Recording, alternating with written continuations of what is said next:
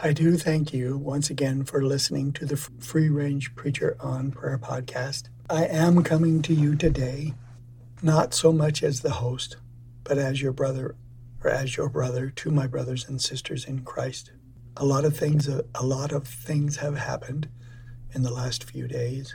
The most impactful, of course, was the death of one of my pastors and a dear friend. His name was Mike. This happened suddenly as many of us have experienced in the last month or so. This is the second death by Rona that I have experienced in my life. There is or has been only two up to this point, but they have come from dear, dear people or two dear, dear people who I've known for a very long time. Today is going to be short.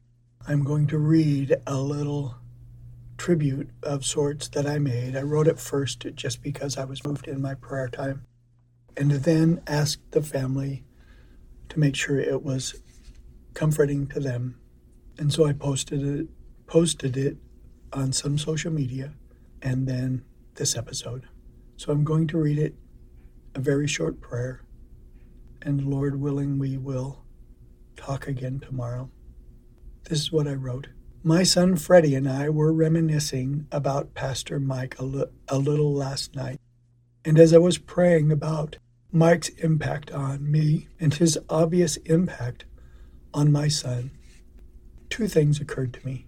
One, although Mike would not, I think, actually, I know, characterize himself as a preacher, his life can be summed up as he echoed, truly Richard Baxter when, Baxter when Baxter said, I preached to every man as a dying man to dying men.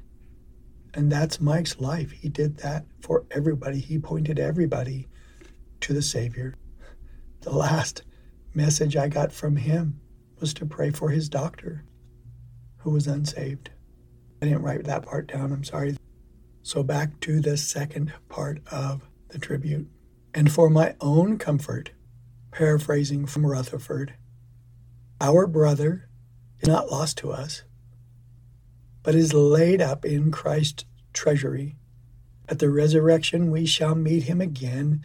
Thither he is sent before, but not sent away. Our Lord loveth us. He, it's a little awkward. He, it's the way they talked.